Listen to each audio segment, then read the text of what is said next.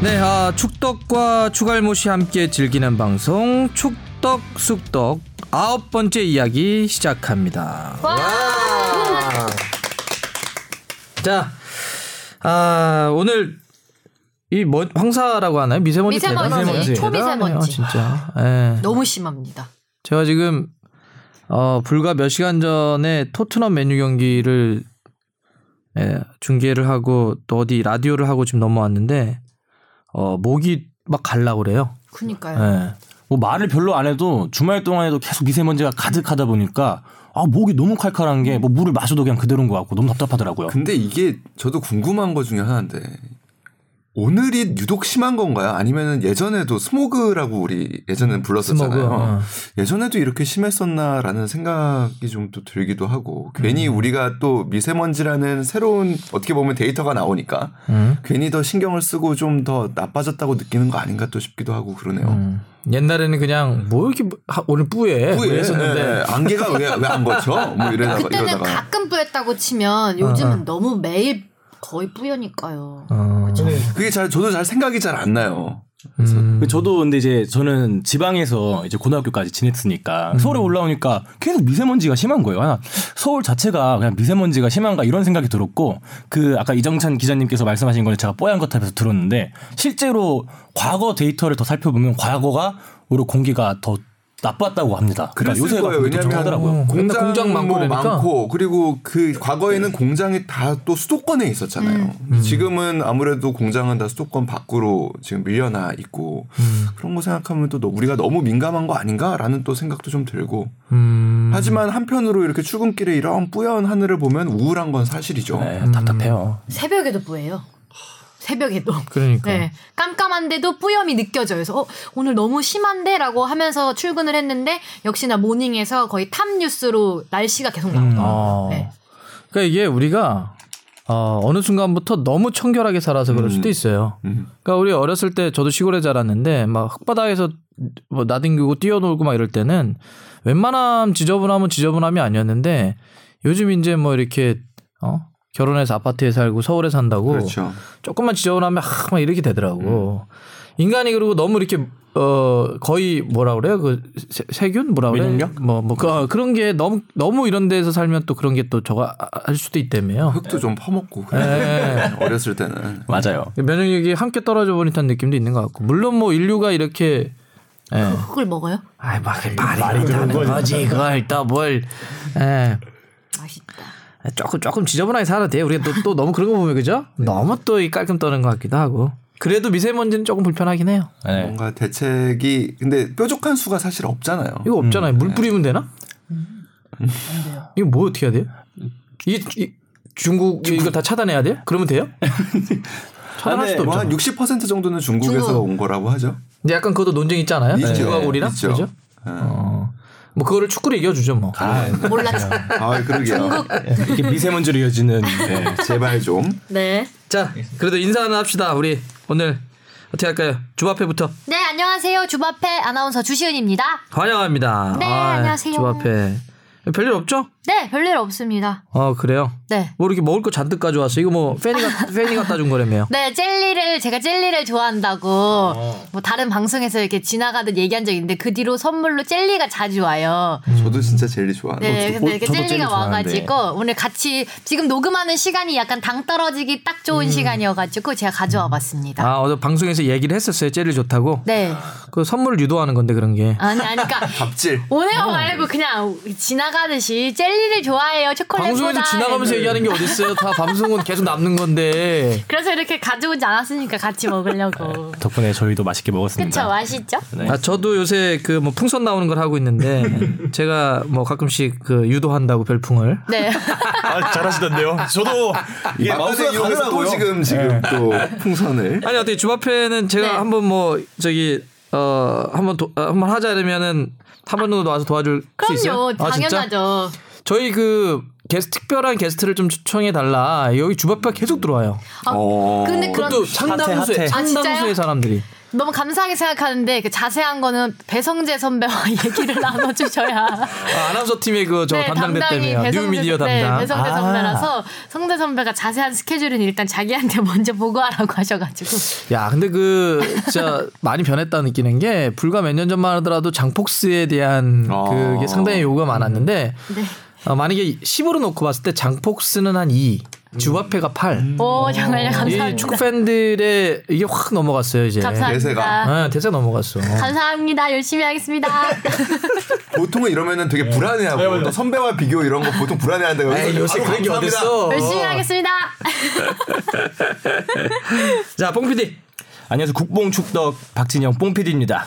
네. 맞습니다. 요새 뭐 볼일 없어요? 아, 네, 뭐, 큰 일은 없고요. 저도 그, 박 위원님 맨유 토트넘 경기하는 거 봤는데, 아, 오랜만에 되게 그 high tension에, 그, 댓글창에 그 말이 많더라고요. 이 교태를 부린다고. 그 막, 아, 들어왔어요. 이런 거 오랜만에 들으니까 상당히 저도 기분이 좋더라고. 아, 새벽에. 그래요? 네. 혹시 쐈어요? 아, 소주는 않고. 그게 제일 중요한 거잖아요. 지금. 아, 진짜. 아, 죄송합니다. 아, 박 위원님, 그 혹시 매니저 구하신다는데, 제가 뭐 게스트는 안 되더라고. 뭐 매니저 정도는 이제 기회가 된다면은. 아, 근데 왜 이렇게 매니저 하겠다는 사람들이 많아요? 아, 그래요? 어, 진짜요? 다 팬이죠, 팬. 네. 그렇게 일정이 많지 않을 거라 생각하죠. 내가 정리해야 할 일정은 그렇게 많지 않을 것이고. 아, 우리 이 기자가 지금 뭐 매니저에 대해 착각을 하고 있구나. 그런 매니저가 아니에요. 아니에요? 어떤 이- 매니저예요? 이 채팅창을 관리해주는 매니저를 거기서 매니저라고 그래요. 죄송해요. 그건 제가 몰랐는데 물론 저도 그 세계를 몰라서 요새 매일 배우고 있어요. 네. 제가 물 관리해드릴게요. 팬 얘기 뭐부터 시작해서 다 요즘 배우고 있어요. 네. 거기도 이렇게 관리를 해주는 매니저가 따로 있군요. 있어요. 워낙 많은 분들이 막 동접하고 또 얘기를 하니까. 아. 아, 이거 모르는 게 그 생태계를 저희가 사실 잘 모르는데 어마어마하게 또 많은 분들이 함께, 함께 하셔가지고 새로운 용어 혹은 뭐 새로운 뭐 너무 많아요. 제가 지금 굉장히 머리 아픕니다. 요새 배우느라고. 재밌어요. 예. 저도 어제 그 얘기를 해가지고 어, 진짜 오래간만에 이렇게 어제는 아시안컵이나 다른 거 다르게 좀 텐션을 처음부터 좀 높이겠다라고 해서 했는데 네. 어좀 저도 재밌더라고요. 네. 예. 경기도 재밌었고. 경기도 재밌었고. 네. 대야 뭐야? 아 미쳤어 사람이 아니에요. 제예요? 네. 저도 골키퍼. 알아요. 골키퍼. 골키퍼인데 저도 알아요. 막 세상의 모든 걸 다 막아버렸어요. 그- 그- 말도 안 되게. 아, 진짜. 이 기자. 안녕하세요. 스포츠부 이정찬입니다. 와.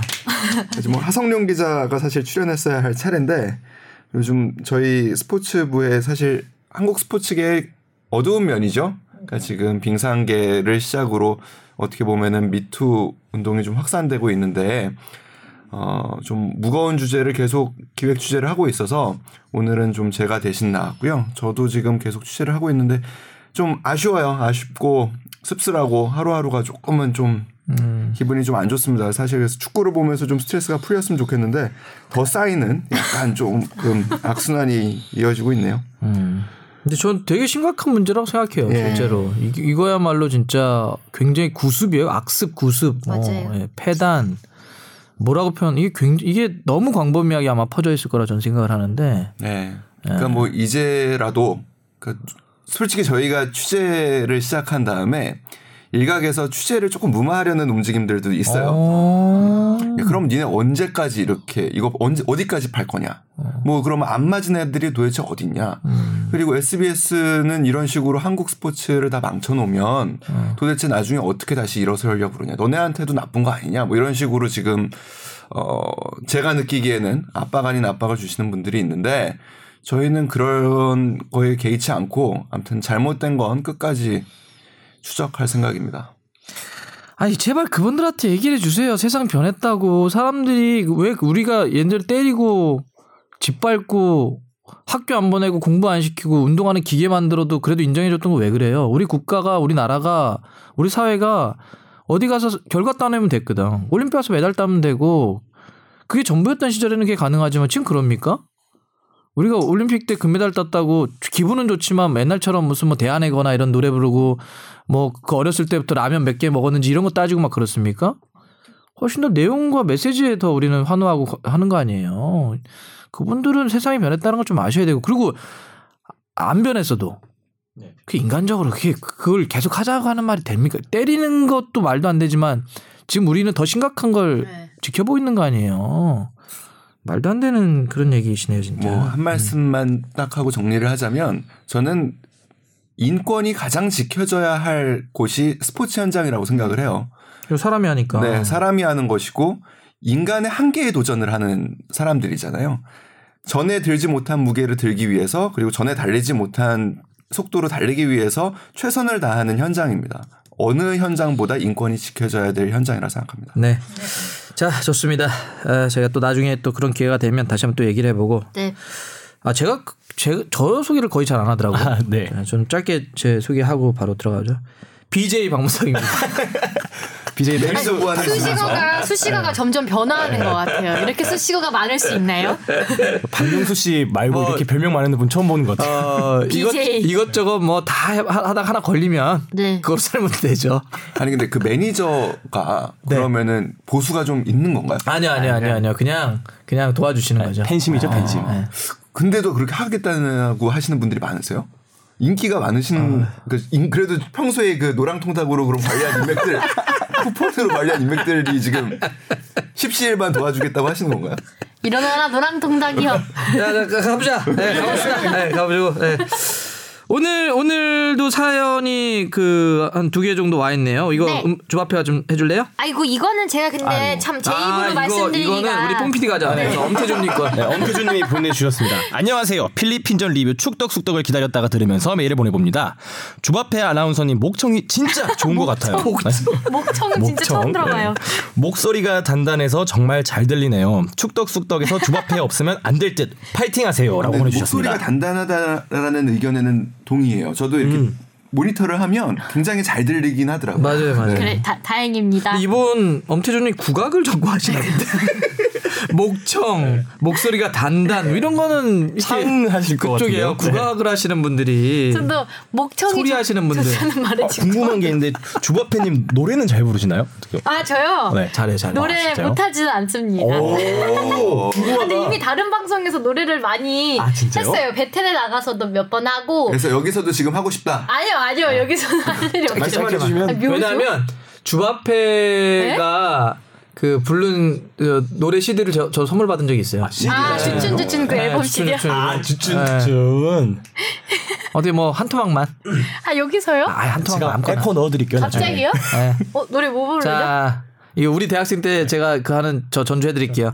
하나 둘셋넷 둘셋넷 하나 둘셋넷 안녕 오늘도 같은 자리 버스 창가에 기대 앉은 내게 인사를 해. Hi. 끝나- 기- 가사가 기억이 안 나가지고. 어 미세먼지가 가, 거치는 것 같은. 아, 네. 근데 이게 바로 시켰을 때 이렇게. 이러면 하기 어려운데. 가사가 생각이 안 나가지고. 버벅이더라도 편집하면 된다고 생각했었는데 그냥 라이브로. 좋습니다. 야, 네. 나- 아직 신의 자세가 있네요. 시킨 대로 바로 하고. 아까 열심히 하겠다고 했으니까. 네, 열심히 하겠습니다. 자, 우리 두 번째는 조합해 해주시죠. 네, 이경규 님이 보내주신 의견인데요. K리그가 다른 리그보다 시장도 작고 연봉도 작지만 최상위 tier로 버티는 이유가 뭐냐 이렇게 생각을 해보면 아시아 챔피언스 리그에서 몸으로 찍어 누르며 강한 압박과 활동량을 기반으로 한 압박 축구를 하기 때문이라고 생각합니다. 근데 근 10년간 국가대표 축구는 스페인의 패스 축구에 기반한 축구를 하고 있는데 티키타카의 대명사 바르셀로나도 이미 그 축구를 상당량 포기했고 지금 국가대표의 뻥 축구를 멸시하고 티키타카를 찬양하는 게 정답인지 다시 한번 생각하게 됩니다. 이렇게 메일을 보내주셨네요. 이거 어떻게 이 기자 어떻게 생각해요? 저는 대해서. 이 부분은 사실 그냥 바로 대표팀 얘기로 넘어가면서 해야 될 얘기도 사실 상당히 많다고 생각은 드는데 좀 몇 가지 동의할 수 있는 부분도 있고 동의할 수 없는 부분도 있고 뭐 그렇습니다. 일단 개념이 짧게. 좀 혼용돼 있는 부분이 있어요. 그러니까 티키타카는 과연 무엇이냐? 네, 그러니까요. 그리고 점유율은 또 무엇이냐? 그리고 헬스 아, 또 축구는 무엇이냐? 또. 아, 진짜. 그러니까 뭐 이런 여러 가지들이 있는데 오늘 이야기를 하면서 제가 조금씩 조금씩 풀 수 있을 것 같아요. 다만 네. 어, 아시아권에서 우리가 강한 압박과 뭐 피지컬을 무기로 어, K리그가 아시아 아, 무대에서 소리 좋은- 들어가. 왜 지금 부시럭거려 그거를. 아, 이 이야기가 길 거라 생각하고 아니, 아니, 아니. 적당히 잘라달라는 사인인데 아. 어, 꿋꿋하게 저는 합니다. 저도 저도 제법 얼굴이 두꺼워요. 그래서. 계속 하자면 아, 이런 축구가 우리의 강점인 건 분명하지만 이 축구로 과연 월드컵에 나갈 수 있을 것이냐라는 문제도 사실 있다고 생각해요. 그러니까 지난주 지- 그 지난주에도 얘기했지만 벤투 감독이 과연 4년 동안 한국 축구를 일관성 있게 발전하기 위해서 과연 그럼 그렇게 갈 것이냐. 근데 우리가 그러면은 뭐 티키타카를 하는 저는 대한민국의 축구가 벤투 감독 온 뒤로 한 번도 뭐 티키타카는 아니었다 생각해요. 사실 그 부분에 대해서는 뭐 잠시 뒤에 조금 더 티키타카에 대해서는 뭐 또 정리를 좀 해보고 그러겠습니다. 자, 저는 이분이 뭐라고 주셨냐면 그 사연 중간에 그대로 읽어볼게요. 네. 그런데 근 10년간 한국 국가대표 축구는 스페인의 패스 축구에 기반한 축구를 하고 있네요. 라고 지적을 해주셨는데 저는요, 어, 그게 무슨 축구건 이렇게 10년간 하나의 축구를 지속하는 걸 보고 싶은 사람이에요. 그러니까요. 아, 정말 우리가 10년간 이런 하나의 축구를 했나요? 해본 적이 없어요. 그러니까 저는 제발 그게 뭐든지 좋아요. 뭐 어떤 축구 스타일도 좋은데 하나의 축구를 10년간 이렇게 하거나 최소한 4년이라도 우리 이런 역사가 없어요. 맞습니다. 예, 그러니까 우리의 요즘 색 저는 대표팀의 색깔이 그래서 뭔지 잘 모르겠어요. 솔직하게. 지금 베트 감독이 뭐 온 지 6개월, 1년도 안 됐는데 무슨 색깔을 내요. 예, 만들어가고 있는 건데 이경규님의 걱정이 뭔지도 알겠지만 저는 아, 진짜 좀 지속되게 우리가 하나의 색깔을 만들어 가는 게 오히려 더 우리 목표여야 되지 않을까 생각을 하고요. 네. 이 정도로 저건 해보고 네. 그 메일이나 청취자 사연 보낼 때 어디로 보내야 돼요? fb 골뱅이 sbs.co.kr로 많이 보내주세요. 네, 많이 보내주시기 바랍니다. 네. 자, 그러면 우리 오늘은 크게 한두 가지, 세 가지 이렇게 될 수도 있겠는데 하나는 아시안컵 이야기를 좀 할 거고요. 우리 팀 중심으로 키르기스탄전 하고 키르기스스탄. 키르기스스탄. 네. 요거 저희 신태용 대표 감독님이 굉장히 고생하시더라고. 키르기스탄에서 항임 뭐. 항이찬. 예. 짬뽕. 짬뿌. 예. 자, 일단 그 키르기스스탄전 네. 리뷰하고 그다음에 묶어서 약간 다른 조상 간략하게 정리해보고 그다음에 아, 지난 새벽에 있었던 엄청난 경기였죠. 아, 손흥민 꿀잼. 선수의 아시안컵 가기 직전 마지막 경기였던 토트넘과 맨유 경기 하면서 와우. 끝으로 잠깐 이강인과 백승호 어. 선수가 드디어 기다리던 스페인 무대 또 1군 데뷔전을 치러서. 그 이야기를 하면서 마무리해 볼게요. 네. 자, 그러면 먼저 키르기스스탄전 리뷰를 할 텐데 네. 이 경기에 대한 대략적인 데이터 네. 내용을 조합회님이 한번 정리를 좀 해주, 해주세요. 네. 2차전에서 키르기스스탄과의 경기에서 1대 잘한다. 잠깐 0으로 어떻게 키르기스스탄? 키르기스스탄. 어. 키르기스스탄. 해봐. 키르기스스탄. 아니야. 좋아요? 아니에요. 우리 우리 이 기자 한번 해보세요. 키르기스스탄. 어, 어, 괜찮 잘하시는데요? 역시 이거 리포트를 하니까 네. 키르기스스탄. 왜 갑자기 여기서 잘- 계속? 잘 되네. 네, 1대 0으로 승리를 했죠. 전반 41분에 김민재 선수가 코너킥 기회에서 헤딩골을 넣은 게 그대로 결승골로 연결이 됐습니다. 어, 전체 볼 점유율이 71대 29%로 압도적인 우위를 점하고 또 슈팅 수도 19개를 기록했지만 골대를 향한 슈팅은 총 7차례 정도 됐고요. 또 잦은 패스 미스와 골 결정력 부족으로 좀 아쉬움이 컸다는 경기의 평이 많습니다. 어, 두 경기 연속 1대 0 승리를 거둔 이제 우리나라 팀은 16강 진출을 확정했지만 조 1위가 되려면 이제 오는 16일 중국과의 경기에서 꼭 이겨야만 하는 과제가 남아 있죠. 네, 그러니까 뭐 정리를 하자면 한마디로 정리하자면 이겼지만 내용은 여전히 좀 부족했다. 네, 약간 이 정도 좀- 되겠죠? 그래서 축구 팬들의 마음에는 약간 만족스럽지 못했다. 좀 답답했다. 요, 네, 요좀 정도. 답답했다. 네. 이거 왜 그럴까? 우리 뽕 PD 이거 왜 그런 거예요? 어땠어요? 뭐 좀 답답한 거 맞아요? 아니면 그 정도는 아니었어요? 저 이제 요거 요거 경기를 새벽에 제가 사실 금요일부터 토요일까지 1박 2일로 어디를 좀 갔다 왔는데 아. 그 주위 동료라고 해야 될까요? 지금 같은 단원들이랑 축구 경기를 보는데 아 전부 다 반응이 딱 요래요. 중계도 그렇고 어어어어 아 이렇게 다 끝나더라고. 이게 아. 이 결정력 부재랑 패스 미스 때문에 확실히 답답한 경기력을 보여줬고요. 패스미 좀 많았죠 이날 경기. 네. 저는 이 누가 저한테 뭐 물어보진 않겠지만 축구가 뭐라고 생각하냐라고 물어본다면 저는 그렇게 답할 것 같습니다. 축구는 흐름이다라고 어. 얘기를 할 것 같은데 그 분위기 흐름이 흐름 이런 거죠. 근데 어디다 어디다 대입시켜도 그냥 한 반 이상은 맞는 얘기. 그래서 야구도 흐름이죠. 아 그렇죠 스포츠는 흐름이에요. 농구도 흐름이고요. 축구 몰라요. 네. 아 축구 몰라요.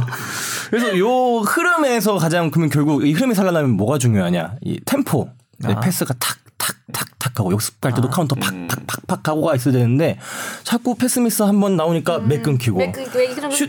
들어갈 때쯤에 안 들어가고 뭐 그렇다 보니까 네. 아마 전반적으로 좀 답답하지 않았나라고 생각을 합니다. 슛이 흐름이 중요한데 흐름을 끊겼던 패스미스가 눈에 좀 많이 거슬렸어요. 걸렸고 슈팅 타이밍이라든지 넣어줘야 될 그런 네. 어, 제가 예전에 그 아산에 어. 김선민 선수랑 어, 어. 주 앞에 중계석을 한 적이 있었는데 어, 그, 선, 그 선수가 골을 넣어줘야 할 때는 넣어줘야 된다고 이렇게 말을 했던 게 기억이 나네요. 갑자기 이 얘기를 하니까 골을 넣어 선수의 안목을 갖고 있습니다. 네. 골을 넣어줘야 할 때는 넣어줘야 하나만 된다. 한 얘기지 그게 사실 하나만 한 얘기지. 근데 이제 팬들의 입장에서는 넣어줘야 될 것 같은데 못 넣어주니까 이제 그 아쉬움이 너무 배가 되는 거죠. 뭐 몇 가지 있죠. 뭐 위기 뒤에 기회 온다. 뭐 기회 놓치면 위기 온다. 뭐 이런 얘기 비슷한 얘기입니다. 다. 우리 진짜 안 쓰려고 막 노력하는 거거든 의식하면서 아. 뭐 경기 시작 5분 뭐뭐좀 조심해야 됩니다 이런 거 뻔한 얘기 안 하려고 네. 맞는 걸 떠나서 갑자기 생각나네요 그 말이. 아니 주바페는 아까 뭐 데이터나 네. 기록이나 이런 걸 얘기해 줬는데 네. 개인적으로는 어떻게 봤어요 경기는 저요. 그냥 저는 사실 약간 혼수 상태에서 봤어요. 왜요, 키르기스스탄이 새벽 1시에 아, 이제 하지 시간이? 않았습니까? 저는 다음날 이제 출근이 있었어가지고 정말 여러 차례 위기를 극복하고 이제 경기를 경기를 봤는데 사실 너무 힘이 들어가지고 봤는지 안 봤는지 막 너무 힘들었어요. 저는 열심히 자는 사람이거든요. 경기 내용이 잠을 깨울 만하지 못했다는 거죠. 아, 그렇죠. 저도 그렇게- 집중이 막 되진 않았다. 내가 이 잠을 참고 봐야 하나? 라는 생각을 살짝 하긴 했습니다. 사실 많은 국민들이 그 고민을 했을 거예요. 예. 그 지난 우리 대한민국을 바깥 이렇게 움직였었던 큰 사건 때 누가 이렇게 잡혀갔잖아요. 그때 청소하시는 아줌마가 얘병 안에 아 무슨 이거 끝까지 그래도 좀 봐야죠. 예. 어쨌든 그, 그. 정도로 정리하죠. 네. 내 잠을 깨울 정도의 임팩트는 없었다. 없었다. 아, 네. 좋습니다. 그리고 저는 늘 그리고 바로 다음 날 하이라이트라도 챙겨 보는데 그것도 안 봤어요? 봐, 보죠. 하이라이트 당연히 챙겨보죠. 말을 해. 거의 지금. 아니 하이라이트 당연히 보죠. 근데 보는데 네, 네 말을 아끼겠습니다. 제가 뭐 무슨 선수 아니 왜 그래도 네? 하이라이트마저도 재미없더라? 그냥 그렇습니다. 야, 근데 웬만하면 사실 축구가 90분짜리 하이라이트로 편집하면 재밌는데 웬만하면 근데 왜냐면 하이라이트가 이제 너무 아쉬운 장면들을 이렇게 또 모아놓으니까 그것만 보니까 마음이 아프더라고요. 네, 그 긴 경기를 하이라이트를 만들었는데 이 하이라이트에 아쉬운 장면이 너무 많다는 거는 너무 많더라. 그건 좀 너무 전 좀 슬펐습니다. 알겠습니다. 네. 우리 이 기자는 좀 어떻게 봤어요? 패스 미스가 많긴 많았더라고요. 그러니까 필리핀전하고 비교하면 필리핀전의 패스 성공률이 92.3%, 근데 키르기스스탄전은 89.1%좀 많이 떨어졌죠. 음, 지난 필리핀전에서도 마찬가지지만 저는 집중력이 지금 조금은 문제가 되고 있다고 생각을 해요. 그러니까 이게 다음에 기회가 또 있을 거라고 생각하는 것 같이 좀 저는 느껴졌거든요. 그러니까 선수들이 정말로 뭐 아까 박진영 PD도 얘기했지만 월드컵에서의 보여줬던 선수들의 집중력은 지금 보여지지는 않고 있는 것 같아요. 그러니까 이 기회를 막아내지 못하면 안 된다. 혹은 이 기회는 반드시 살려야 된다라는 그런 간절함과 절박함은 조금 보이지 않았던 아쉽지만 근데 뭐 재밌는 건 궁금해요. 저도 그래서 팀 제가 지금 이 밖에 있기 때문에 현장을 취재하는 게 아니기 때문에 그리고 밖에서 이렇게 이야기하는 게 사실 상당히 조심스러워요. 팀 내부의 분위기를 지금 전혀 모르기 때문에. 근데 일단은 이창용 선수가 경기 끝나고 그런 얘기 했더라고요. 우리 팀 더 나아지고 있다. 사실 객관적인 숫자들이 더 안 좋아졌음에도 불구하고 선수들이 뭐 일단은 연막을 치는 걸 수도 있긴 하지만 선수들이 느끼는 어떤 부분에서는 분명히 팀이 나아지고 있다라고 생각한다면 뭐 좀 기다려봐도 되지 않을까라는 생각은 들지만 기다려봐야 된다고 해서 비판을 할 필요가 없다라는 생각은 또 안 해요. 아, 그건 뭐 네, 당연하죠. 잘못된 부분은 분명히 보였고 그리고 특히 골대를 세 번이나 맞추는 장면 네. 그리고 이청용 선수가 전반에 아주 거의 사실상 빈 골대나 네. 다름없는 데서 네. 위로 찼던 장면 이런 장면은 2002년 때 그냥 최용수였어요. 아 네, 조금 더 심해 보여긴 하- 했으나 아 그런 장면은 집중력 부족이라는 생각이 네. 조금 들어요. 아까 그 황의조 선수의 두 차례 슈팅은 집중력 부족이라고 보기엔 조금 어려 음. 어려울 것 같긴 하지만 어, 적어도 황희찬 선수의 슈팅 장면 그리고 음, 이청용 선수의 선수. 슈팅 장면은 네. 좀 아쉽다. 네, 맞아요. 우리가 어떤 그런 긴장감에 대한 텐션 월드컵만큼의 그런 걸좀 갖고 있지 못하다. 어, 그럴 수 있겠네요. 그건 진짜 아쉬웠어요. 그 두 장면은. 그러니까 사실 거기서 넣었으면 좀 더 달라질 네. 수 있었을 텐데 그러니까 저는 일단 음, 키르기스스탄전을 놓고 보면 네. 패스미스나 좀 그렇게 매끄럽지 못했던 거는 저는 기성용의 공백을 많이 봤어요. 경기를 보면서는 그러니까 기성용이 1차전 때 필리핀전기 때 뭐 좀 뭐 안 좋았다는 얘기를 들었었어도 그래도 기성용이 갖고 있는 강점은 확실히 미드필더에서 볼을 잡아준 다음에 우리가 빨리 나가야 할지 천천히 가야 될지 어디로 전개해야 할지 이런 선택을 상당히 잘해주는 선수와 있을 때 없을 때 경기의 리듬감이나 어, 경기의 템포가 좀 달라질 수 있어요. 그러니까 기성용 개인의 주력의 문제가 아니에요, 이거는. 기성용 분명히 주력은 느린 선수예요. 빠른 선수가 아니에요. 만약 기성용이 몸까지 빨랐으면 지금보다 훨씬 더 높은 레벨의 팀에서 뛸 거예요. 근데 문제는 그 기성용 선수의 주력이 빠른 선수는 아닌데 근데 어쨌든 그런 판단이라든지 볼을 만들어서 뿌려주는 건 상당히 좋은 선수란 말이에요. 근데 다쳐서 못 들어왔잖아요. 네. 황인범 선수가 들어왔는데 야 황인범 선수도 긴장하고 그랬는지. 이게 황인범 선수 포함을 해서 이날 경기에 미드필더 볼을 잡으면 다들 급해. 왜 이렇게 급한지 그냥 빨리 다른 선수에게 주려고 그래. 막 빨리 빨리만 빨리 빨리만. 정확하게 주거나 어, 어떤 저- 뭐 이렇게 맞는 어떤 판단 주요하게 적절하게 주려고 하지 않고. 그래서 기성용의 어떤 공백이 좀 느껴졌었고 두 번째는 저는 필리핀전과 똑같은 느낌이었는데 몸이 여전히 안 돌아와요. 예. 몸이 아주 프레시했을 때 느낌이 아니에요. 지금. 좀 전적으로 아직도 여전히 좀 무겁다는 느낌이 있고 그리고 이게 선수 각자들이 다 다른 것 같아. 황의조 선수만 보면 되게 좋죠. 그렇죠. 네. 그렇지 않았어요? 맞아요. 황의조는 여전히 막 나- 그래도 네. 빨빨빨 뛰어다니는데 몇 명의 선수들은 몸이 아그 안 올라오더라고. 그럼 저는 궁금한 게 이제 몸 상태를 어떻게 보면 끌어올리기 위해서 이제 뭐 조기 소집도 하고 훈련도 하고 그죠. 뭐 그런데 왜 이렇게 상태가 안 올라오는 걸까요? 그 보세요. 여기 지난번에 누가 왔어요? 아 윤석영 선수. 윤석영 선수 네. 왔잖아요. 네. 그러니까 캐리가 뛰고 있잖아요. 음. 지금 이렇게 한중일 시즌이 끝난 선수들 같은 경우는 이 훈련 이거 하기 전에 시즌 끝나고 쉬었어요. 쉬었어. 뭐 시상식도 가고 친구들 못 만난 하도 여행도 다니고 뭐 맥주 한잔 할 수도 있고 이 대표팀 뭐 누구 뭐 이런 거 모르겠지만 다 한번 이렇게 스프링을 땡겨놨다가 쉬었단 말이에요. 그러다 다시 막 끌어올리고 있는 건데 음. 그게 그렇게 실전 감각까지 끌어올라가는 게 그렇게 쉽진 않아요. 음. 그래서 그 사우디 앞두고 평가전 기억나세요? 네. 그때도 계속 체력 훈련했다는 거 아니에요. 원래 대회 앞두고는 그러면 안 되죠. 음. 대회 앞두고 체력 훈련 세게 했던 감독이 히딩크 감독이에요. 2002년 어. 골드컵 때. 근데 골드컵 경기력 진짜 안 좋았잖아요. 그래서 욕을 사람들이 막 했어요. 근데 알고 봤더니 체력 훈련을 시켰대. 그러니까 막 사람들이 뭐라고 했냐면 아니 이게 상식적이지가 않다고. 음. 그렇죠. 어떻게 대회 앞두고 체력 훈련 이런 거잖아. 우리도 막 예를 들면 우리 주바페도 네.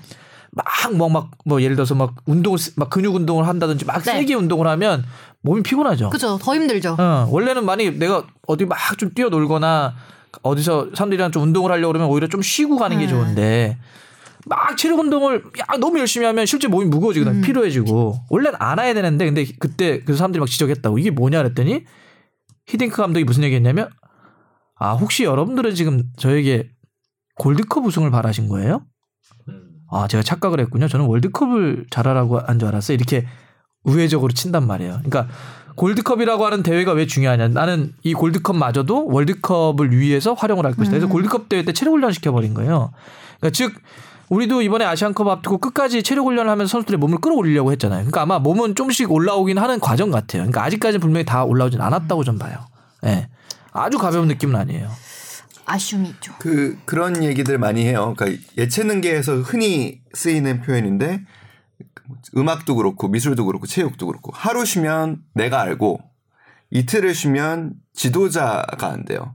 3일을 쉬면 관중이나 관객이 한다라는 얘기가 있어요. 그만큼 사실 하루 그거 저기 이동국 선수가 어디 광고에서 했던 얘기이긴 한데. 아 이게 굉장히 그러니까 여러 군데서 쓰이는 표현이에요. 그러니까 아주 네, 옛날에 맞아요. 예, 음악에서도 연주자들도 하는 이야기고 음. 그만큼 하루 이틀의 사실 컨디셔닝이 굉장히 중요 선수들에게는 중요하죠. 굉장히 크게 다가오거든요. 조금 궁금은 해요. 그래서 과연 과연 나아질 것인가. 근데 포르투갈 이 팀이 사실 전술 주기화에 굉장히 주기화라는 게 뭐냐면 일정한 시점을 두고 최대에 맞춰가는 그런 주기화 프로그램에 강한 팀이거든요. 지금 코칭 스태프가. 그래서 조금은 기대가 돼요. 이렇게 오랜 기간 훈련을 한 게 부임 후 처음이기 때문에 이들이 팀을 어떻게 만들어 갈 것인가라는 거에 대한 궁금함은 들- 들지만 여전히 좀 아쉽긴 하죠. 몸 상태가. 그러니까 저도 술을 하루 먹으면 제가 알고 이틀을 먹으면 예, 가까운 사람들이 알고 3일을 먹으면 세상이 다 알더라고요. 저 새끼 미쳤구나. 어떻게 드시는 거예요, 도대체? 근데 저는 솔직하게는 걱정은 그렇게 안 돼요. 저는요. 아직까지 걱정은 안 돼요. 왜냐하면 지난주에 지난번 할 때 주바페도 한번 그 얘기를 했는데 2015년 호주 네. 대회 했잖아요. 그때 다 1대 0, 1대 0, 네. 1대 0 하면서 힘들게 올라갔었죠. 어. 그때 두 지금 거의 똑같아요. 거의 제가 그때 호주에 있었잖아요. 거의 똑같습니다. 진짜 똑같아요. 그때도 첫 경기 두 번째 경기까지 엉망이었어요. 그다가 조별리그 마지막 경기 호주를 개최국인데 1대 0으로 잡으면서 우리가 올라가면서부터 음. 그 이제 8강 그때 8강이니까 8강, 4강 이게 좋아졌었거든요.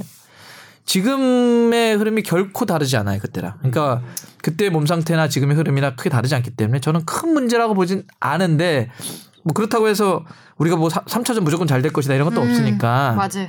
근데 어쨌든 걱정은 안 하지만 어, 지금 개선책을 좀 쓸 필요는 있죠. 여러 가지 변수들이 생겨버렸으니까. 부상도 부상자가 많고, 있고. 네. 지금 부상자가 누구 누구죠? 일단 이용 아 이용 선수 경고로 어, 못못 나오고. 나오는 거죠.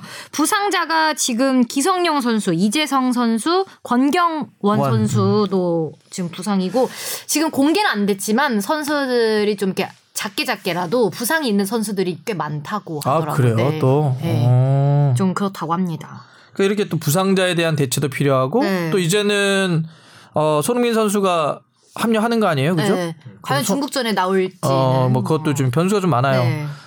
어, 그러면 어디서부터 볼까? 일단은 부상 선수들 중에는 바로 중국 경기에 일단 가능한 선수들은 있겠어요, 이 기자? 어, 솔직히 얘기하면 제가 뭐 밖에서 취재할 수 있는 부분에 좀 한계가 있어서 음. 어, 분명하게 얘기하기는 좀 어렵지만 저는 기성용 선수는 좀 어려운 것 같고요. 어렵죠. 네, 기성용 선수는 좀- 햄트링이니까. 네, 그리고 손흥민 선수도 저는 어려울 거라고 봅니다. 음. 네, 그래서 이미 그리고 지금 심리전이 시작됐잖아요. 리피 감독이 본인은 로테이션을 쓰겠다라는 먼저 선수를 쳐버렸어요. 어, 그러면은 사실 우리가 이거 굉장히 고단수 리피 감독이 진짜 열구나라는 생각이 이런 데서 많이 들어요. 음. 그럼 우리가 베스트를 내기도 약간 좀 애매해지고 그렇다고 우리도 같이 로테이션을 하기도 애매해지고 중국 유보 내는데 우리도 어떻게 되는 거야? 이런 게 고민에 빠지게 이런 되죠. 고민에 빠지게 되죠. 선수를 약간은 빼앗긴 부분이 있어요. 궁금하죠. 궁금하고 아마 우리도 저는 조금은 로테이션을 써야 되지 않나라는 생각이 사실은 좀 들어요. 2011년 우리 그 아시안컵의 결과를 보면 2011년 우리 전력이 굉장히 좋았거든요. 저는 그 당시에 우리 대표팀의 전력이 어 역대 어느 때와 11년, 예. 15년 말고. 예, 어. 박지성 이영표 선수가 마지막으로 뛰었던 음. 그 대회를 보면은 굉장한 전력에 우리가 우위에 있었음에도 불구하고 아쉽게 우승을 못했던 대회인데 저는 그 가장 큰 원인이 조별리그 3차전에 있었다고 생각하거든요. 음. 이 경기에서 사실 우리가 이미 어느 정도 조별리그 통과를 확정지은 상황에서 박지성 이영표 선수를 둘 다 제가 선발 출전을 시켰던 걸로 기억을 하는데 이 선수들은 조금 뒤를 생각하면서 조금 조절을 해줬어야 됐다라는 생각이에요. 음. 지금 우리 팀에 이렇게 부상 선수도 많고 어 신구 선수들이 많다라는 점을 생각한다면 3차전을 조금은 우리도 힘을 빼고 가야 되지 않을까라는 생각은 조금 듭니다. 개인적인 생각입니다. 아니 뭐 다 개인 생각 얘기하는 거예요. 아. 네. 그 이게 감독들의 그런 심리는 굉장히 중요해서 음. 그런 것도 있어요. 그래서 이- 지금은 이제 뭐 리피가 노련하다는 당연히 알 거예요. 어, 이런 경우도 있어요. 만약에 뭐 맨유하고 토트넘이 붙어 붙어 쳐요. 이렇게 치- 치기도 해요. 맨유의 감독이 현재 좀 숄샤르잖아요. 숄샤르가 토트넘의 예를 들면 에릭센이 있잖아요. 그러면 이렇게 얘기를 합니다. 아 사실 저 에릭센 선수를 제가 굉장히 영입을 하고 싶습니다. 어. 그냥 하는 거예요. 어. 그래서 그러면은 웅성웅성 할 거 아니에요. 아, 우리 팀 에이스를 왜 저쪽에서 영입한다 그래. 그래서 뭔가 분란을 일으키려고 이렇게도 써요. 음. 네, 심리전을. 그러니 지금 얘기하는 그런 리피 감독 이런 거는 굉장히 고단수고 노련한 거죠. 정말 여우 같네요. 네, 여우 같은 거예요. 아니 주바페는 어떻게 생각해요? 손흥민 선수를 중국전에 기용을 해야 된다 생각해요? 저도 그냥 자기 생각. 음. 그냥 저도 중국전은 어쨌든 조별 리그고 어쨌든 16강이 확정된 상태에서 손흥민 선수의 카드를 빨리 쓸 필요는 없다고 생각합니다. 너무 음. 또 쉬지 않고 바로 오기 때문에 음. 나중에 더 이제 앞으로의 경기가 훨씬 중요한데 손흥민 선수는 음. 뛰더라도 조금 짬 잠깐 잠깐. 짧게 음. 그냥 한번 뛰어보는 게 낫지 않을까라고 생각합니다. 야, 그래도 좀 웬- 웬만하면 쉬게 해줬으면 좋겠고. 예, 예, 예. 어, 어. 우리 뽕피디는 다를 것 같은데. 손흥민 무조건 출전시켜야 된다고 지금. 벌써 이렇게 말씀하시면 제가 참을 견도 같아 좀 그렇긴 하지만 에, 손흥민 선수가 아무래도 손흥민? 손흥민 선수가 아무래도 지금 맨유전도 그래도 풀타임 출전했고 바로 중국전 전날에 돌아온다고 하잖아요. 만약에 경기 뛰면은 그냥 뭐 그라운드 살짝 밟아본다 뭐 요 느낌으로 나오는 게 맞는 것 같고 또 16강 진출도 확정지은 상태에서 저는 이 손흥민 선수 출전 여부보다 이 이승우 선수의 출전 여부가 좀 더 저는 눈길이 갑니다. 왜 그러냐면은 이게 왜 그러냐면은 그 그러니까 일단은 두 가지식으로 가죠. 그러니까 출전을 시켜야 된다는 거예요? 이승우 선수를 했으면 네, 좋겠다는 거예요? 시- 어. 시켜야 선발로 한다. 선발로. 네. 아, 선발로. 아, 오케이. 그래서 선발로 시키는 게 좋을 것 같고 저는 지난 키르기스탄전을 보면서 키르기스스탄. 키르기스탄전을 보면서 무슨 생각이 들었냐면은 어 과연 나상호 선수가 부상을 안 당하고 지금 대표팀에 있었으면은 후반전에 나상호 선수를 썼을까라는 생각이 들더라고요.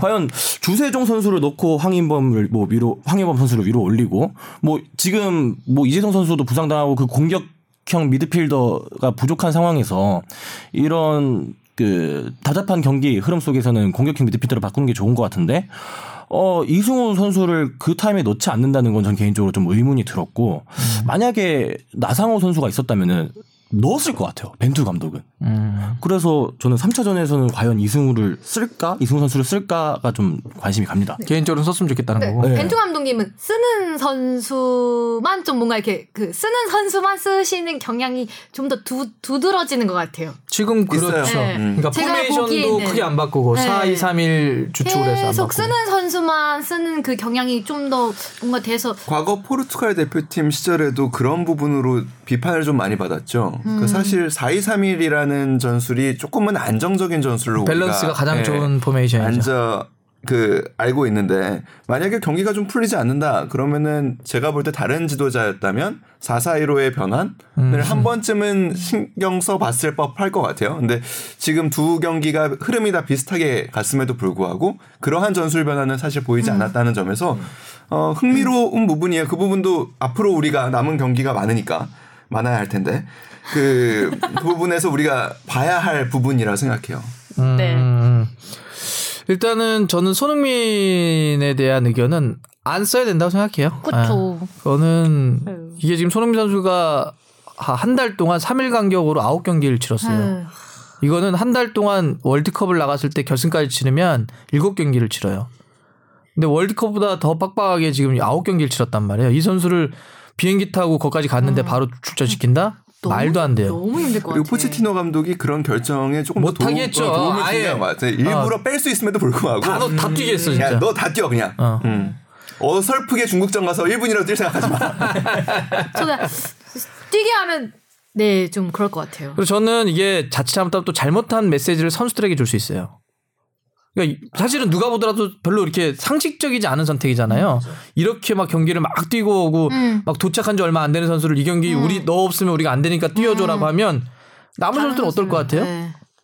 맞아. 손흥민이 에이스인 건 인정하지만 야 이건 좀 너무한 거 아니야? 이런 느낌 아니 손흥민 없으면 우리 못하나? 뭐 이런 느낌이 들 수 있기 때문에 그래서 조금 아쉬운 것들이 키르기스탄전과 필리핀전의 1대0 승리, 연거, 연이은 1대0 승리가 아쉬운 점이 이런 부분이에요. 우리가 좀 골득실에서 여유가 있었다면 우리가 1위로 가는 것과 2위로 가는 것 사이에서 가장 큰 차이는 제가 볼 땐 일정입니다. 상대는 맞아요, 맞아요. 볼 이동거리 때는 일정이 이동거리. 어떻게 돼요? 일단 저 잠깐만 얘기해 줘봐요. 아, 제가 이제 조사를 간단하게 해본 결과 이제 1위로 올라가면 한 번만 두바이에서 하고 그다음 계속 아부다비에서 머물면서 아, 이동을 특별히 안 한다, 조 1위는? 일정을 소화할 수 있는데 조 2위로 올라가면 왔다 갔다? 뭐 아부다비도 갔다가 아라인도 갔다가 뭐 두바이도 아. 갔다 이동이 약간 작다고 들었습니다. 일정도 차이가 좀 있죠. 그러니까 네, 날짜. 날짜도 그게 좀 원래 조 있고. 1위로 올라간 팀에게 그만큼 메리트를 주는 거죠. 네. 아, 음, 그래서 오케이. 이제 그 이 때문에라도 선수들도 조 1위로 올라가기를 희망하는 희망한다. 것 같습니다.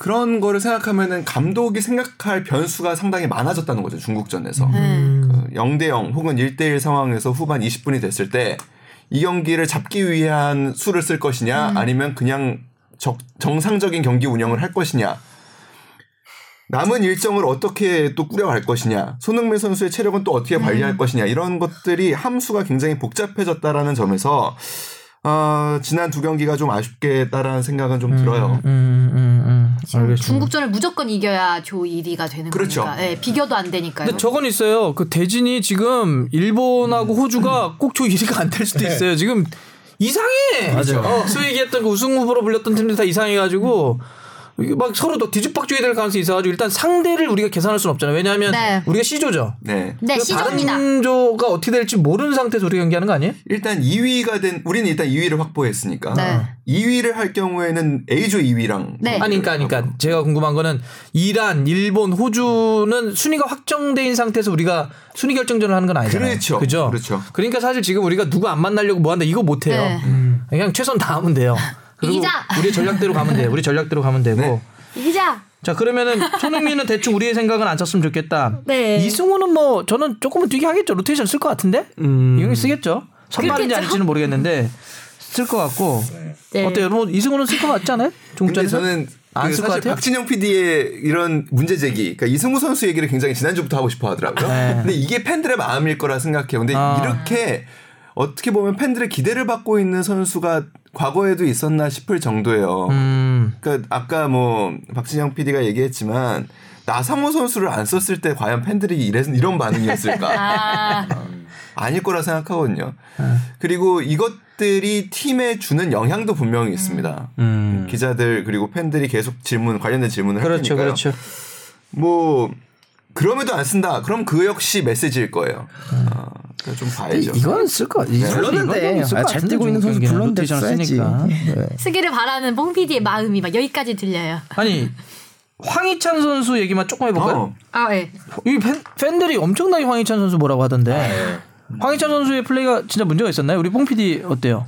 어 정말 뭐 팬들의 이런 필터링 안 걸친 말로 하면은 좀 축구 지능이 떨어지는 거 아니냐 뭐 이런 말이 있을 정도로 너무 무섭게 얘기해요. 아 이거 좀 자를까요? 아니 아니 걔는 얘 지금 아니요, 왜 아니요, 그 아니요. 얘기가 있는데요 왜? 네. 동의하지 않을 뿐이에요 저는 개인적으로. 아, 뭐 그런 말이 있을 정도로 그러니까 뭐 우리가 황희찬 선수를 얘기할 때는 뭐 저돌적이다, 피지컬이 좋다 이런 얘기를 하지만 저도 어 이런 말 하면 좀 그렇죠. 황희찬 선수가 마무리할 때 크게 기대가 안 돼요. 그냥, 그냥 아 뭔가 황희찬 선수가 찬 거 같네 하면 진짜 황희찬 선수가 찬 거고 어 그런 거를 보면은 예, 저랑 뭐 같은 팬들의 그러니까 좀 시선이지 않을까. 투박하다. 예. 몸으로 밀어붙이는 건 있는데 좀 투박한 느낌이 있다.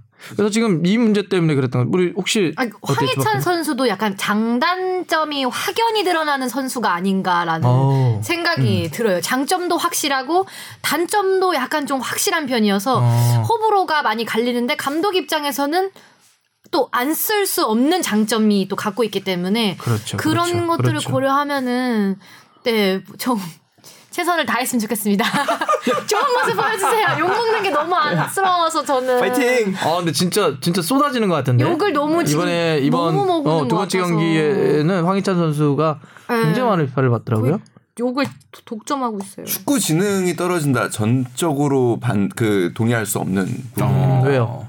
축구 지능에 여러 가지가 있겠지만 이 상황에서 어떤 판단을 할 것인가, 드리블을 할 것인가, 들어갈 것인가, 말 것인가, 용기 있는 결정을 할 것인가, 아닌 것인가, 패스를 할 것인가 이런 판단을 하는 부분도 축구 지능에 포함을 해야겠죠. 음. 그런 부분에서 황희찬 선수는 주바페가 얘기했듯이 장점이 분명한 선수입니다. 음.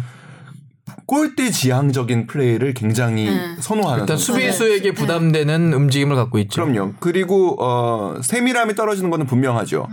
세밀함을 갖췄으면 이 황희찬 선수를 비하하려는 게 아니라 황희찬 선수가 지난 여름에 사실 오퍼가 몇 군데 있었어요. 음. 그 상황에서 프리미어리그나 라이프치히로 연결이 됐겠죠. 어. 아 지금 이제 2부가 아니라 네. 좀더 높은 리그에 그게 황희찬 선수 현재에 대한 평가예요. 어, 이 선수가 갖고 있는 재능이 굉장히 많지만 아직은 공격수로서 골을 마무리하는 능력이 좀 떨어진다. 그렇기 때문에 함부르크로 연결이 된 거거든요. 음. 여기서 좀 더 성장을 해야겠죠. 그러니까 축구 선수라면 그리고 아직은 어린 선수니까 그리고 심지어 손흥민 선수도 여전히 발전을 하고 있고 발전을 노리는다고 본인 스스로 이야기를 하니까 황희찬 선수도 마찬가지일 거예요. 다만 저는 조금 기대되는 부분 중에 하나는 황희찬 선수가 생각보다 이런 악플에 그렇게 크게 흔들리는 선수는 아니더라고요. 다행이라고 생각해야겠죠. 멘탈 아주 강해 보이던데. 눈빛이 살아있어요. 나이가 들면 아마 황희찬 선수도 조금은 바뀔 수 있다고 생각이 들어요. 다만 지금은 기억하실 거예요. 아시안 게임 때뭐 아. 그 먼저 네. 페널티킥 차고 이런 상황에서 그 당시에 그 세리머니도 굉장히 논란이 네, 됐었죠. 논란이 됐었죠. 옷을 벌어서 벗었죠. 내가 황희찬이다라는 거를 보여줬어요. 근데 이게 이 친구의 저는 강점이라 생각해요. 봐라, 니네가 욕해 봐라. 내가 한번 보여준다. 음.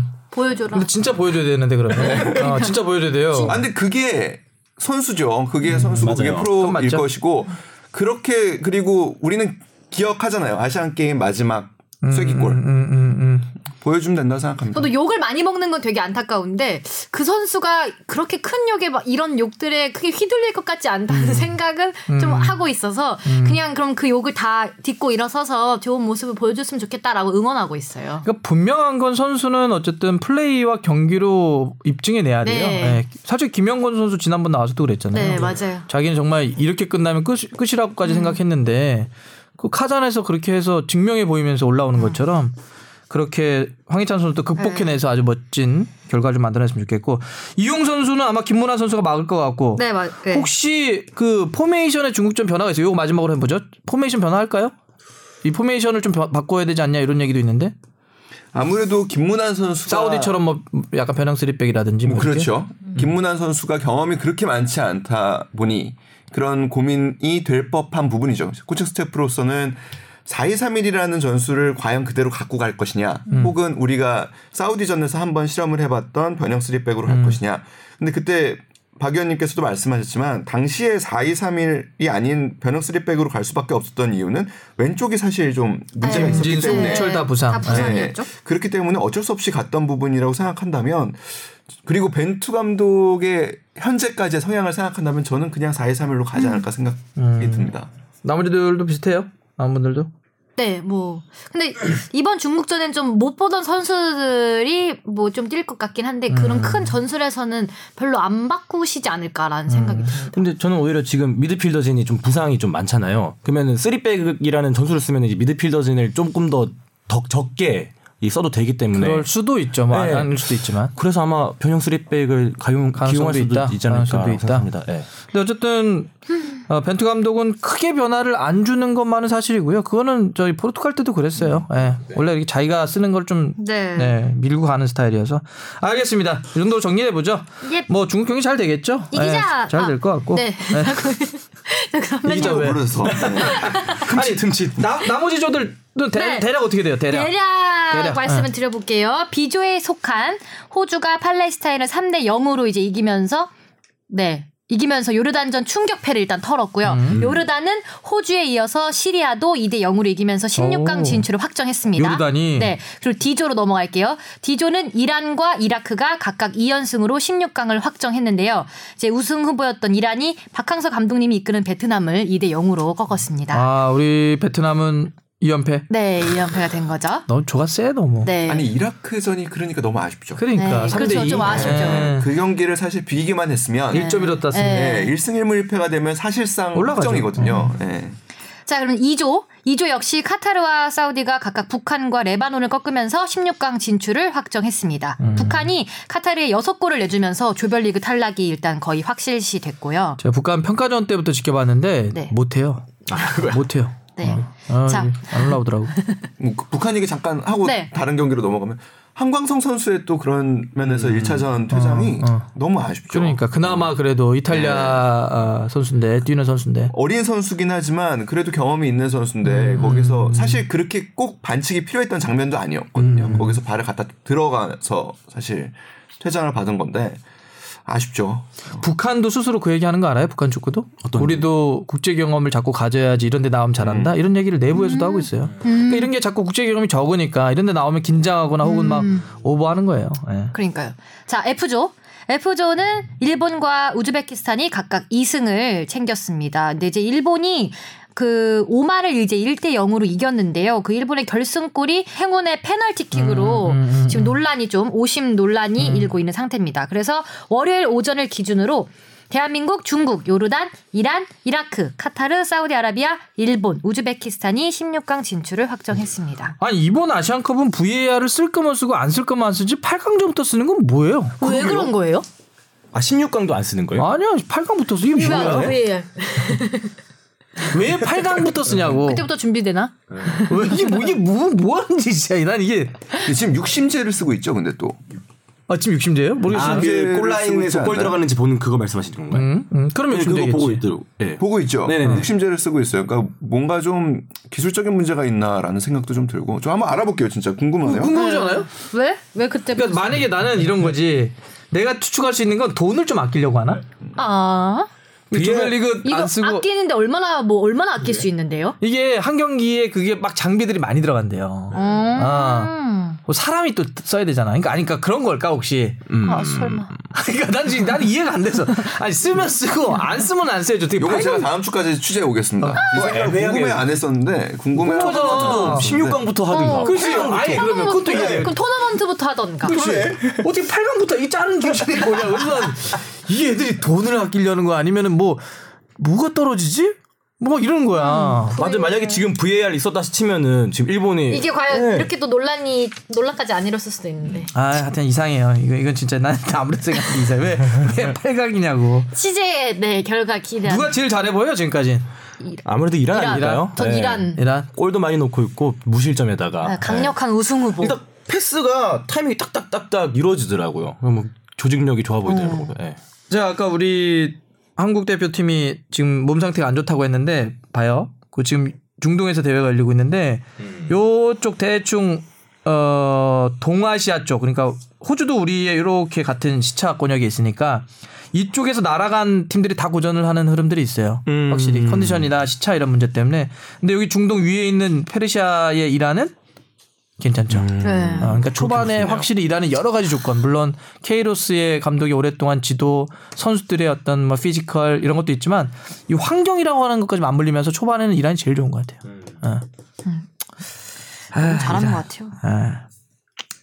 우리가 과학적으로 하면 8강에서는 이란을 무조건 만나왔는데 만날 가능성이 있더라고요. 지금. 있죠. 지금도 순위에 따라서. 네. 거의 아시안컵 8강 이란전은 거의 과학처럼 이어 지금 되고 있는데 네. 이번에도 8강에서 만나게 될지 좀 궁금하네요. 지금도 뭐. 8강에서 만날 확률이 높다고 보- 그러니까. 네, 보더라고요.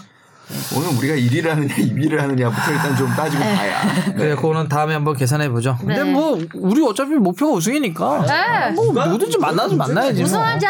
예. 자 그러면 다음 이제 유럽 이슈로 한번 가볼까요? 네. 이거 이 경기 얘기 안 할 수가 없는 것 같아요. 토트넘하고 맨유 경기 이거 다 보셨어요? 어, 주바편은 조금 새벽에 해가지고 좀 보기 어렵죠. 네. 어, 얘기해 주세요. 네. 이거 누가 뭐 좀 전체적인 흐름을 한번 얘기해 줄래요? 이게 좀 얘기하면 요 근래 아시안컵 경기를 많이 보다가 확실히 토트넘 대 맨유를 보니까 경기 템포도 너무 빠르고 이 보는 재미가 아 이러니까 내가 축구 보지라는 생각이 들더라고요. 이거는 또 국뽕과 어울리지 않는 약간 또 사대주의적인 네. 아니, 유럽 사대주의적인 표정이 갑자기 엄청 밝아졌어요. 아니 근데 진짜 요 근래 본 경기 중에는 진짜 제일 재밌었어요. 유럽 사대주의. 아 이거 후반전에는 진짜 대하 선수가 아, 미쳤다 싶을 정도의 뭐 그런 선방이 어떻게 다 이루어지지? 전 키르기스탄전 그리고 토트넘 맨유전 다 결과는 1대 0으로 똑같은데. 뭐가 달라? 축구가 다 결과지. 그러게요. 다 똑같은데. 이날 경기의 포인트는 많은데 일단 좀 압축하자면 와 맨유 달라졌네. 음. 이거죠. 와 맨유 달라졌네. 어 이거는 숄샤르 감독으로 온 거 아니에요? 무리뉴 감독. 무리뉴 감독은 대충 우리 알잖아요. 어떤 축구하는지. 네. 어, 버스, 좀 저기. 점잖게 표현하면 실용주의. 그죠? 수비 강하게 하고 안정하게 한 다음에 또 골 넣어가지고. 그래서 그런 축구 하려고 미드필더인 포그바에게 무슨 얘기 많이 했죠? 어, 수비해. 수비해. 수비해. 수비해. 네가 뭔데 네, 네가 공격만 하려고. 그러니까 막, 어, 안 해요. 막 이래 갖고 싸운 거 아니에요. 근데 솔샤르 감독이 와서는 맞아. 마음 맞았죠. 야, 네. 너 공격, 공격해. 괜찮아, 괜찮아, 해. 그랬더니 날아다녀서 표정이 그냥 완전 자, 지 세상에 요새 보면. 그래서 실제로도 포그바 위치를 끌어올려놨죠. 거의 네. 세컨 스트라이커 위치까지 끌어올렸는데 어제 어제 그런 게 아, 왜, 왜 맨유가 강해졌는지, 왜 연승을 지금 어제 경기까지 하면 6연승이죠? 컵대회까지. 컵대회까지는 6연승. 컵대회까지 네, 6연승. 예, 6연승. 이 달라진 실체가 무엇인지 보여준 거죠. 그래서 음. 그렇게 공격 어떤 지향적인 모습. 그래서 굉장히 포그바도 끌어올렸지만 라인 전체를 굉장히 끌어올리고 음. 풀백들을 상당히 전진성을 강하게 하고 와 속도감 래시포드를 음. 그 루카쿠 대신 최전방에 올라오니까 막 리, 마- 마샬하고 링가드하고 막 포그바하고 끊임없이 switching하면서 막 와 두들겨서 치기 시작하는데 속도감, 그다음에 공격 전진성 완전 달라졌어요. 팀이 무리뉴 감독의 맨유하고 그러니까 뭐 무리뉴 감독이 못했다가 아니에요. 완전 색깔이 달라지니까 네. 완전 다른 축구예요. 다른 축구. 그 그거를 숫자로 좀 얘기해 보자면 래시포드가 세 경기 연속 선발 출전한 게 처음이래요. 음, 래시포드에 대한 기용에서 그렇죠. 어, 뭔가 좀 달라진 거고 그리고 또 숫자로 다섯 개를 갖고 얘기해 보면 아까 5연승이기도 하고 또 숫자 8을 또 얘기해 볼 수 있을 것 같은데 포그바가 4골 4도움을 했어요. 그, 미쳤어, 그 이제 솔샤르 감독 이, 온 이후에 팀 내 가장 많은 공격 포인트. 진짜 날아다. 그러니까 사람들은 막. 그러거든. 아니 너 그러니까. 포그바 그럼 너 무리뉴 있을 때 태업한 거야? 이렇게 하- 얘기를 하는 거야. 근데 이거는 태업보다는 역할을 달리한 거거든. 포지션을 달리 주니 날아가는 거야. 어. 그랬던 선수를 수비로 이렇게 써버리니까. 그러니까 네. 약간 수비하라고 자꾸 하니까. 예. 아. 지금 그 잔디결로 따지면 두 개 정도 올려버린 거잖아요. 예. 이렇게 축구장에 있는 잔디로 따지면 위치를 두 개 정도 위에 올, 한 올려서 10m. 해온 거야. 아. 그러니까 애가 뭐 완전히 표정 바로 골 넣고 막 칸토나 빙의하고 요새 신났어 완전히. 표정이 폈던데요. 해피, 해피. 완전 신났어. 어. 역시. 어. 역시 분위기 다 축구는. 네. 흐름이 흐름이 있고. 흐름이죠. 네, 축구는 흐름이에요. 또 분위기가 좋으니까 집중력도 높아질 수밖에 없고 뭐 그런 거죠. 이제 반면에 그 포체티노의 토트넘은 지쳤어요. 네, 아무래도 좀 선수층이 많이 얇은 것 같아요. 지난 여름에 선수 한 명도 영입 안 했잖아요. 네. 오히려 막 서울도 지금 영입 소식이 별로 없죠. 레비가 레비 회장이 굉장히 그왜 영입 제가? 제가 알기로는 그 캠브리지 경제학 그 전공했죠 맞나? 아, 일단 그 뭐 캠브리지인가 경제 관련한 네, 뭐 그리고 그 이- 전통적으로 네, 어. 네, 그 이야기를 가 조심스럽긴 한데 유태인들이 스- 뭐 이게 인종 차별적인 얘기가 아니라 수에 강하고 아, 수혜 그건 얘기를 하잖아요. 강하고 그리고 장사를 음. 통한 부축적을 굉장히 많이 하잖아요. 사실 토트넘이 한국 자본에도 관심이 굉장히 많은 어. 구단이에요. 그래서 실제로 우리 우리 기업도 지금 스폰하고 네. 있잖아요. 스폰하는 순 거를 넘어서서 사실 NH증권에 오퍼를 했었어요. 음. NH증권하고 거의 성사 직전까지 갔었는데 안 된 이유가 NH증권은 우선주를 배당을 받기를 원했고, 그러니까 우리가 지분을 투자를 하는데 우선주. 우선주는 나 뭐냐면 회계학 전공인데 몰라. 내가 투자를 해요. 지분 투자를 하는데 이 사회에는 우리는 참여하지 않겠다라는 거예요. 대신에 아. 배당을 먼저 받겠다. 아, 네, 약간. 약간 좀 그런 심보네. 네. 대, 신에 우리는 의사결정을 하지 않겠다. 음. 근데 배당만 반대로 음, 되고. 반대로 토트넘의 얘기는 보통주를 줄 테니까 의사결정에 참, 차라리 참여를 해라. 아. 그 부분에서 이제 뜻이 맞지 않아서 안안 된. 건데 음. 그 매년 7% 성장을 담보했다고 그래요 당시 NH. 사실 굉장한 그렇죠. 7%면 수익이죠. 엄청난 거죠. 어, 요새 은행 금리가 얼마인데. 네. 어, 어. 은행 금리로 따지면 거의 3배 가까운. 세다 세. 네. 자 그렇게 선수 보강을 안 한 토트넘인데 요새 토트넘이 다이아몬드 사사이를 쓰잖아요. 그러니까 네. 쉽게 얘기하면 다이아몬드 사사이가 어, 다이아몬드처럼 미드필더 4명을 이렇게 다이아몬드 모양으로 꾸린다는 거 아니에요. 네. 그러니까 측면 쪽에 공격수가 없다는 거잖아요. 날개가. 음. 그러니까 이거는 풀백을 포함해서 엄청나게 엄청 뛰어야 돼요. 엄청 뛰어야 돼. 그러니까 좁게 섰기 때문에 경기장을 그렇잖아요. 좁게 모아놨는데 좁게만 모아놨다고 좁게만 뛰면 나머지 공간에서 아, 다다 상한테. 당하잖아. 그렇죠. 엄청 뛰어대야 돼. 너무 힘들겠는데? 힘들죠. 저는 옛날에 그 피파 온라인 게임할 때 저도 다이아몬드 사사를 썼는데 그냥 오른쪽 왼쪽에 한 명 있어서 그 선수들의 윙어로 쓰, 쓰- 그건 그냥 사사이지, 알았는데 그거는. 그렇게 따지면. 그게 아니라 안쪽으로 좁혀 요즘. 다이아몬드는 완전히 안쪽으로. 아. 그래서 이 왜왜 아. 좁히냐면 좁혀 놓으면 패스각들이 거리가 가까워지고 각이 만들어지잖아요. 아 가운데서 주도권 다 주도를 할 수 있거든 경기를. 음. 네, 그러면서 측면 쪽 벌어지는 것은 풀백들이 올라가면서 전진성을 아, 확보하고 근데 이 사람들 너무 힘들겠는데? 죽죠. 힘들죠. 이 양쪽에 뛰는 사람들은 죽죠. 그런데 요새 토트넘이 리그컵 4강, 뭐 FA컵 안 쉬어. 계속 경기했잖아. 심지어 4개 대회 우승권이에요, 사실. 지금 다 살아있잖아. 챔스도 살아있고. 그러니까요.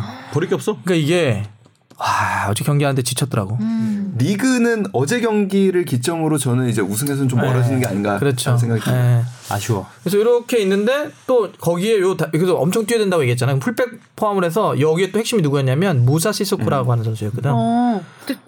수비형 올라갔죠. 미드필더, 햄스트링. 측면, 공격 막 계속 뛰는데 역시 사람은 그렇게 뛰면 음. 버틸 수가 어, 없어요. 없어. 어제 부상. 아 지난주에 윤석영 선수가 방송에는 안 나갔는데 했던 얘기가 있어요. 근육은 거짓말을 하지 않는다. 음. 근육 부상은 무조건 많이 썼기 때문에 다치는 거지. 어. 예. 어제 뛰다가 갑자기 탁 올라오잖아 지가. 아, 그 햄스트링이었나요, 결국? 햄스트링은 아니고 난 약간 이 사시라구나 이쪽 같은데 약간 안쪽 뒷근육이 아니라 안- 물론 뭐 똑같아. 아무튼 근육, 근육이야 근육 근육이야 보면. 근육인데 아유, 몸이 파업했네. 몸이 그러니까 완전. 토트넘이 지금 그러면 시소코도 부상이고 손흥민 선수는 이제 아시안컵 때문에 빠지고 과연 앞에 경기들을 어떻게 그나마 좀 헤쳐나가지? 다행인 건 지금 2월에 있는 챔피언스리그 때까지 상대가 조금 쉬워요. 아 약해요 좀. 예. 음 다행이네. 예, 그, 그나마 좀 다행이긴 하지만 근데 좀 지친 걸 회복해야 돼요. 그래서 그리고 어제 그 재미났었던 거는 그 사사이를 다이아몬드 했을 때 중앙 미드필더에서 볼 점유라고 그랬잖아요. 네. 와 그거를 맨유가 어제 아까 제 전진성 얘기했잖아요. 음. 다 끌어올라와서 그 다이아몬드 안으로 들어가서 부시기 시작하는 거야.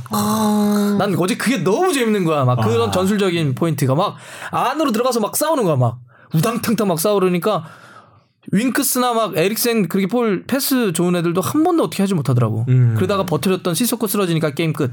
그러니까 딱 라멜라는 뭐야 들어가지고 씨. 느금멜라. 진짜 말도 안, 말도 안 되는 플레이라고. 도 있고 사실 그 많은 슈팅 중에 하나만 들어갔다면 그러니까 어제. 데헤아 선수가 선방이 11개거든요. 그러니까 막 기록이라 그러던데? 11개. 선방이라 하면 뭐냐면 골대 안으로 유효 슈팅. 유효 슈팅을 몇 개를 막아냈느냐인데 11개를 막은 거예요. 유효 슈팅 엄청 때렸네. 예. 그러니까 이, 어, 데헤아 선수의 통산 기록으로 보면은 그러니까 클린 시트를 기록한 경기에서 최다 선방을 했다고 해요. 아, 열한 나도 이렇게 아침에 중계하고 그 나와서 뭐 기록을 다 보진 않았는데 이렇게 올라온 걸 살짝 보니까 뭔가 무슨 역대 무슨 기록이다라는 영문 표시가 있어서 그냥 아 뭐 무슨 기록이구나 이 정도만 봤는데 아니 뭐 쉬지 않고 막았네 이거. 아, 나중에 한 모음 네, 좀 봐봐. 모음. 볼게요. 아니 모음집도 아니라 하이라이트만 보면 그것만 나와요 그냥. 그래요? 아니, 진짜 경기 하이라이트만 보면. 그 아, 우리가 나도 그렇게 오랫동안 축구를 봤잖아요. 그한 경기에서 네. 아니 미쳤어 진짜 막 발손막 난리예요? 쉬운 볼도 별로 없었어요. 그 나중에 나는 그 토트넘 친구들 있잖아 표정. 어우씨 뭐 이런 거 있잖아. 어막 씨, 막 그냥 자기가 터져 나와 막 이게 어우씨 씨 막 이러면서 진짜 코앞에서 뭐 발로 때리고 뭐 머리도 때리고 하는데 그냥 뭐 발로 맞고 손을 다 맞고 진짜. 그래서 뒤- 뒤에는 게 경기 딱 끝나면 원래 골을 레시포드가 넣었는데 메뉴 손들이 딱딱 뒤한테 야너 진짜 엄청 잘한다 맞다. 맞아요. 원래 경기 끝나면 카메라가 그날 골 넣은 선수한테. 웬만하면 가는데 대야만 대야. 잡고 있어. 네. 정말. 근데 이 경기는 어, 좀만 정리해 볼게요. 달라진 메뉴, 달라진 메뉴. 지친 토트넘, 지친 예, 토트넘. 미친 대야. 대야. 이 정도로 하면 딱 정리가 되네. 세 문장 정리. 경기 자체는 하, 최근에 봤던 경기 중에 정말 기가 막힌 경기였다. 마지막으로 짧게만 하고 끝냅시다. 네. 자, 우리의 정말 어찌 보면 미래라고 할 수 있는 이강인 백승호 선수가 드디어 기다리던 뭐 와. 라리가라든지 일군 어, 무대를 데뷔를 했어요. 일단 박수 한번 치죠. 든든하다. 이건 어떤 의미가 좀 있을까요? 우리 이 기자가 좀 생각하는 뭐 생각나는 정도로 이렇게 한국 축구의 다양성 아 약간 프리미어리그 쪽으로 집중되어 있거나 아니면 독일 쪽으로 좀 모아져 있던 것들이 네. 어. 라리가에서 성공한 사례가 사실 많지 않죠. 거의 없죠. 이천수가. 뛰었고 이 박주영이 뛰었고 그다음에 잠깐 뛰었지만 뭐 이런 선수들이 몇 명 있었지만 네. 성공하지 못했으니까 한국 축구의 다양성을 위해서는 반드시 라리가에서도 성공하는 선수가 온다면 좋지 않을까. 그리고 전술적인 다양성을 위해서도 그리고 어린 선수라는 점에서 응원하게 되는 부분입니다. 음 그렇죠. 그러니까 이게 축구마다 스타일이 좀 다르잖아요. 물론 과거만큼 뭐 프리미어리그와 라리가와 세리아와 분데스리가가 딱딱딱딱 구별되진 않지만 그래도 특징들을 갖고 있거든요. 그러니까 그런 의미의 다양성 좋습니다. 뽕 PD는 저도 뭐 같은 생각인 것 같은데 제가 이제 해외 축구를 보면 아무래도 우리나라 선수들 있는 걸 중심으로 많이 보다 보니까 뭐 과거에 뭐 박지성, 이영표 선수가 이- 뛰었기 때문에 프리미어 리그를 봤고 뭐 또 손흥민 선수를 따라 독일 리그를 보다가 뭐 다시 또 프리미어 리그를 보고 하는데 어 백승호 선수랑 이강인 선수가 이렇게 라리가를 뛰는 걸 보면서 저희도 같이 또 라리가 더더 관심 갖고 이 선수가 커 나가는 걸 같이 보면은 어 좋지 않을까 생각을 합니다. 네. 어떻게 뭐 조합회는 이 두 선수 언제 기회 되면 인터뷰 한번. 어, 너무 좋죠. 네. 네. 과- 과연 기회가 닿을지는 잘 모르겠습니다만. 어. 어, 조합회가 간다 라리가 편 한번 하죠. 네, 가겠습니다. 아주 뭐, 갈 수 있습니다. 저 라리가는 진짜 약간 좀, 저는 좀 되게 생소해서. 많은 분들이 그러실 네, 거예요 사실. 굉장히 생소하고 사실 이 선수들도 저는 되게 생소한 선수들인데 나이가 엄청 어, 어린 것도 되게 대, 음. 대단한 것 같고 네 한번 기회가 되면 나랑 하겠습니다. 뭐 어디든 가죠. 뭐 정우영 선수도 뭐 약간 네. 이벤트 경기이긴 하지만 네. 선발 출전을 했죠 일군에서 이 선수들이 또 어떻게 한국 축구의 DNA를 바꿀지 기대되는 음, 맞아요. 저.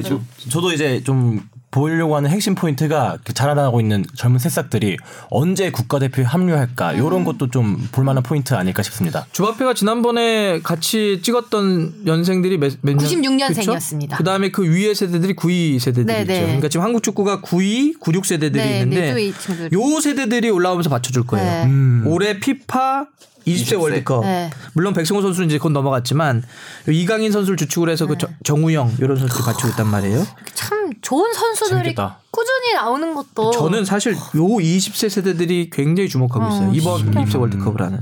좋은 선수들이 너무 많아서. 음. 근데 물론 당연히 뭐 서- 꾸준한 성장이라고 하는 게 받쳐줘야 되겠지만 백승호 선수는 저는 이 선수 그 초등학교 때 어. 어렸을 때요. 해동초 시절 그때는 이승우 선수보다 앞서 있었고요. 음. 그냥 현장에서 초등학교 관련 지도자들이 그냥 괴물이라고 그랬어요. 이런 선수 100년에 한 번 나올까 말까 한다라고 했었어요. 진짜 엄청나게 주목을 했던 선수인데 조금 그랬다가 어쨌든 바르셀로나 갔는데 주춤했는데 다시 올라오니까 좀 개인적으로 응원하고요. 네. 백성 선수가 다시 이렇게 올라왔으면 좋겠다. 이강인 선수는 물론 지금의 소속팀은 발렌시아지만 저는 그런 생각 맨날 하거든요. 우리 선수들 중에 한 명은 레알이나 바르셀로나 1군에서 뛰면서 예. 베르나베우나 뭐 야. 캄 누나 이런 데서 1군으로 탁 데뷔하는 걸 보고 싶어요. 과거에 김우홍 선수가 뭐 일단 임대를 가긴 했었지만 어, 어. 잠깐 레알 마드리드 또 그래서 만약에 한다면 정말 그 가능성이 현재로선 물론 아, 계속 존재를 합니다. 어리니까 지켜봐야 되겠지만 현재로서 그 가능성이 가장 높은 재능은 전 이강인이라고 봅니다. 말만 들어도 설레요, 진짜. 그러게요. 이강인이 묵묵하게 응원해야지. 잘 커서 저는 계속 말씀드리잖아요. 저희가 이강인 얘기를 많이 안 하려고 하는 건 그래서 자꾸 이강인 선수 어린 선수 너무 많이 해가지고 아. 이런 거를 안 하려고 저도 그래서 칼럼을 쓰지만 이강인 선수 칼럼을 한 번도 안 쓰거든요. 음. 좀 지켜보 묵묵 댓글에 제일 많이 나는 게 묵묵인데 아니 왜 묵묵해야 됩니까? 난 그것도 난 이해가 잘 안 돼. 아 우리가 너무 좋은 이제 선수 있으면 띄워야죠. 너, 너무 이제 그 장사를 많이 해서 그래. 팔아야죠. 아, 이런 이런 팔거리가 나왔는데 사실 그러니까 저희 입장에서는 네, 알겠습니다. 어쨌든 너무 좋다 이런 거예요. 백승호 선수는 개인적으로 응원하고 이강인 선수도 응원하겠지만 이강인 선수는 우리 모든 아마 사람들이 아, 아, 주- 이렇게 이렇게 막 뭔가 그 속에서 하는 그 바람. 네. 우리 한국 선수가 정말 어마어마한 거대한 클럽에서 뛰는 그날을 또 기대해 보겠습니다. 네. 자 오늘 이러면 어, 축덕과 총알모시 함께한 즐기는 방송 여기서 마무리해 볼까요? 네. 자 축덕숙덕 아홉 번째 이야기 마무리하겠습니다. 다음 주에 만나겠습니다. 고맙습니다. 다음 주에 안녕. 만나요. 네.